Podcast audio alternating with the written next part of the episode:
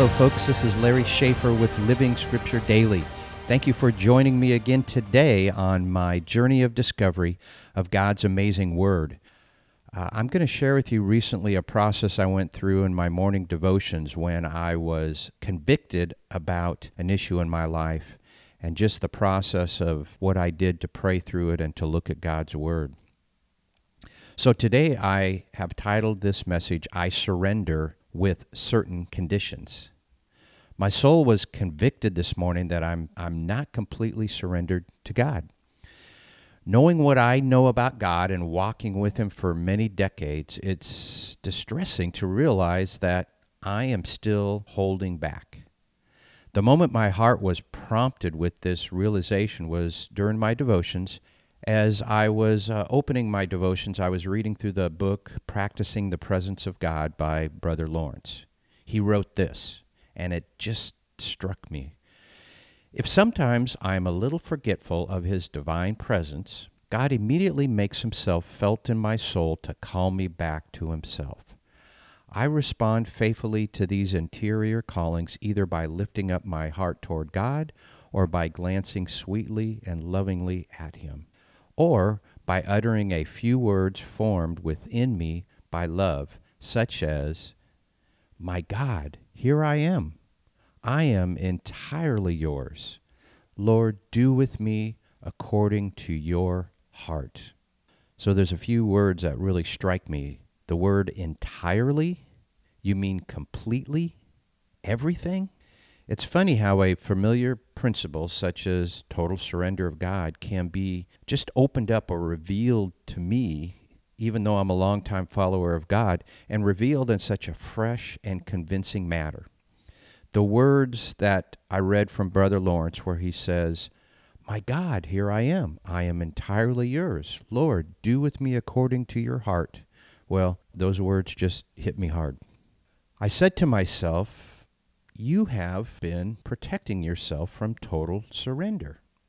You've been keeping yourself from it. Why? I was reminded of a couple of verses I read the previous day in my devotions. Perhaps these verses prepared me for the conviction I needed from Brother Lawrence's statement. Now, before we dig into the principle of total surrender, let's consider the God who calls us to absolute surrender. That's what I felt led to do. Who exactly is this God who expects so much from us? Why should we surrender to such a God?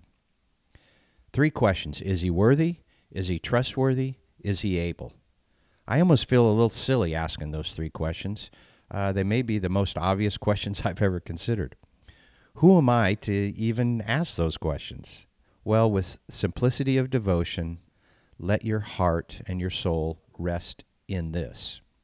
Is he worthy? The heavens declare the glory of God, and the sky above proclaims his handiwork. Psalms 19:1. O Lord, the God of our fathers, are you not God in the heavens? Are you not ruler over all the kingdoms of the nations? Power and might are in your hand, so that no one can stand against you. Is he worthy? Revelation 4:11 says, "Worthy are you, our Lord and our God, to receive glory and honor and power, for you created all things, and because of your will they existed and were created." Oh my goodness, God is worthy for total surrender from me. Is he trustworthy? Can I trust him? Behold, I am with you and will keep you wherever you go, and I will bring you back to this land, for I will not leave you until I have done what I promised you. Genesis 28:15. And you know in all your hearts and in all your souls that not one word of all the good words which the Lord God has spoken to you concerning you, none of these words have failed.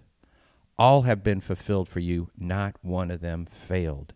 That's Joshua 23:14. So, is he trustworthy to surrender our lives? Wow, of course he is. Third question, is he able? My help comes from the Lord who made heaven and earth. Psalms 121 2. Is anything too difficult for the Lord? Genesis 18 14. For nothing will be impossible with God, the angel Gabriel said to Mary in Luke 1 37.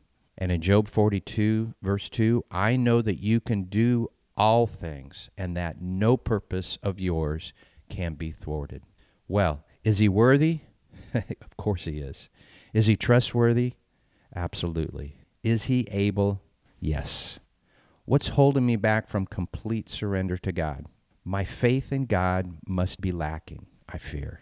Lord, turn my fear into faith based upon these words about who you are.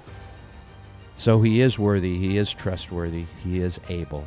Let us surrender our lives to him. Because in addition to those attributes, there is his love, his kindness, and his perfect purposes for each of us. Father, forgive me for holding back. Reveal to me the hidden lies of my soul that keep me from falling before you in absolute surrender. Perhaps I cling to the good things of this world and fear you'll take them away. Perhaps I feel my plans and my goals are too important to submit to you. What if you change it? Whatever it might be, reveal them to me and strengthen me to surrender my all to you. Amen.